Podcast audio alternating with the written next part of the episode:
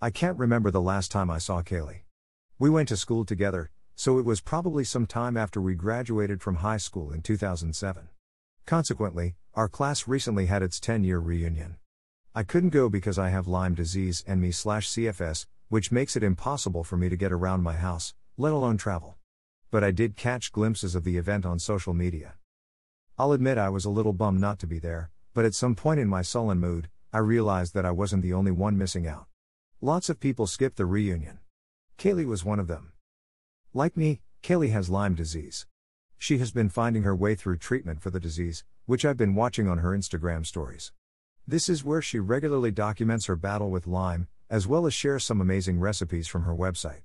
The recipes follow Autoimmune Protocol, AIP, a viable way to reduce inflammation in the body through diet.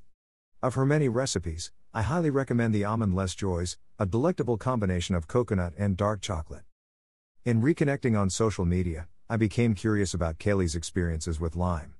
So I thought I'd share some of the questions I asked her about living with the disease and chronic illness in general. Kaylie had some really introspective responses to my questions.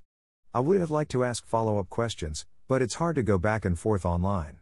That said, Kaylie will likely be reading this post, so please ask any follow up questions you have in the comments section and hopefully she'll respond. Q1 When were you diagnosed with Lyme? What was that process like for you? For years, I always felt like something was off, but I could never put my finger on what it was exactly. I was diagnosed with Lyme in the beginning of 2017. I first went to see a naturopathic doctor in 2016 who was more concerned with my hormones and never really looked into the possibility of infections or Lyme. My symptoms never improved with this doctor, and I felt like there was a lot more that needed to be uncovered. After spending about a year with this doctor, and a lot of money, I went searching for someone who would serve me better. I went to see a primary care doctor, a Chinese medicine doctor, an endocrinologist, and finally landed with a functional medicine doctor.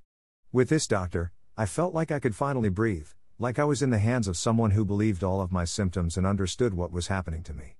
I am now in the middle of treatment and my symptoms have begun to improve, but I know I still have a long road ahead of me. Q2 Do you remember any tick bites in your past? I don't remember any tick bites or the typical bullseye rash. However, I have found plenty of ticks crawling on me over the years. I've always been a very outdoorsy person, hiking and being in the mountains. My guess is that I was bit years ago but didn't start showing symptoms until my immune system was compromised due to mold exposure, stress, gut issues, and childhood trauma. Q3 From what I remember, you were very active in high school, you ran cross country and always did well in PE. Now I see from your Instagram stories that you've been struggling with being less active as you battle chronic illness. How has living with a chronic illness affected your perception of both people struggling with illness and healthy people with boundless energy to exercise and enjoy life to the fullest? Yes, I have been active my entire life. I played softball, basketball, soccer, and ran track and cross country. In college, I turned to weightlifting and fell in love with it. After college, I started doing CrossFit and did my fair share of obstacle races and 24 hour running races. I loved being active, it gave me confidence, helped me cope with many different stressful times in my life and really defined who I was. The day came where I couldn't work out anymore because my fatigue was so bad. My perception has changed since becoming ill. I am a lot more understanding toward those who can't exercise or do physical activities. Before, I would judge others who weren't active and think that they were lazy. That is simply not true. I feel compassion for other people who are struggling with chronic illnesses and I understand the pain and loneliness that can come from it. In contrast, I feel envious of those people who have boundless energy, but I feel grateful that I know what that feels like. I have had energy before and I truly believe I will have it again. I have also come to realize that you can't take movement for granted. Q4 Do you consider yourself a person with a disability? No. I don't think I would ever consider myself a person with a disability. Maybe it's pride, or maybe, if I think that, then I would believe it, and if I believe it, then I have accepted defeat by my illness. I am fortunate to still be able to live my life, even though it might not be how I want it to be. I realize that I can do simple everyday tasks and I am thankful for that. I do need to rely on my husband more than I ever have and even thought.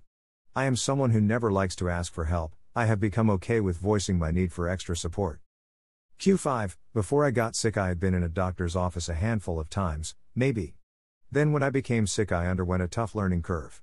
Eight years later, I'm still trying to wrap my head around all the medications and medical theories relating to my illness. Have you experienced any difficulties learning about Lyme and navigating a healthcare system that gives very little attention to IT? Oh man, it sure has been confusing and there is definitely a learning curve. Just like you, I never went to the doctor. I think I only went to get physicals to be able to play in school sports. I feel like I am a little different than other people when it comes to chronic Lyme and healthcare. I first learned that I had Lyme from my functional medicine doctor, the doctor that I see now. Also, my functional medicine doctor is an infectious disease doctor, so that helps a lot. I have never once felt like my symptoms were dismissed or like Lyme wasn't a real issue. I feel really fortunate because I have heard other people having a lot of issues when it comes to Western medicine and Lyme. I truly believe in functional medicine because it treats the patients as a whole being instead of just treating symptoms of disease. A few things before you go. 1. Thank you for reading. Please check out Kaylie's website and follow her on Instagram for lots of great AIP recipes and products. 2. I am fundraising to pay my medical bills, so if you'd like to help out by buying a shirt or hoodie, I would be very grateful. 3. If you would like to donate to support this blog, I would be equally grateful.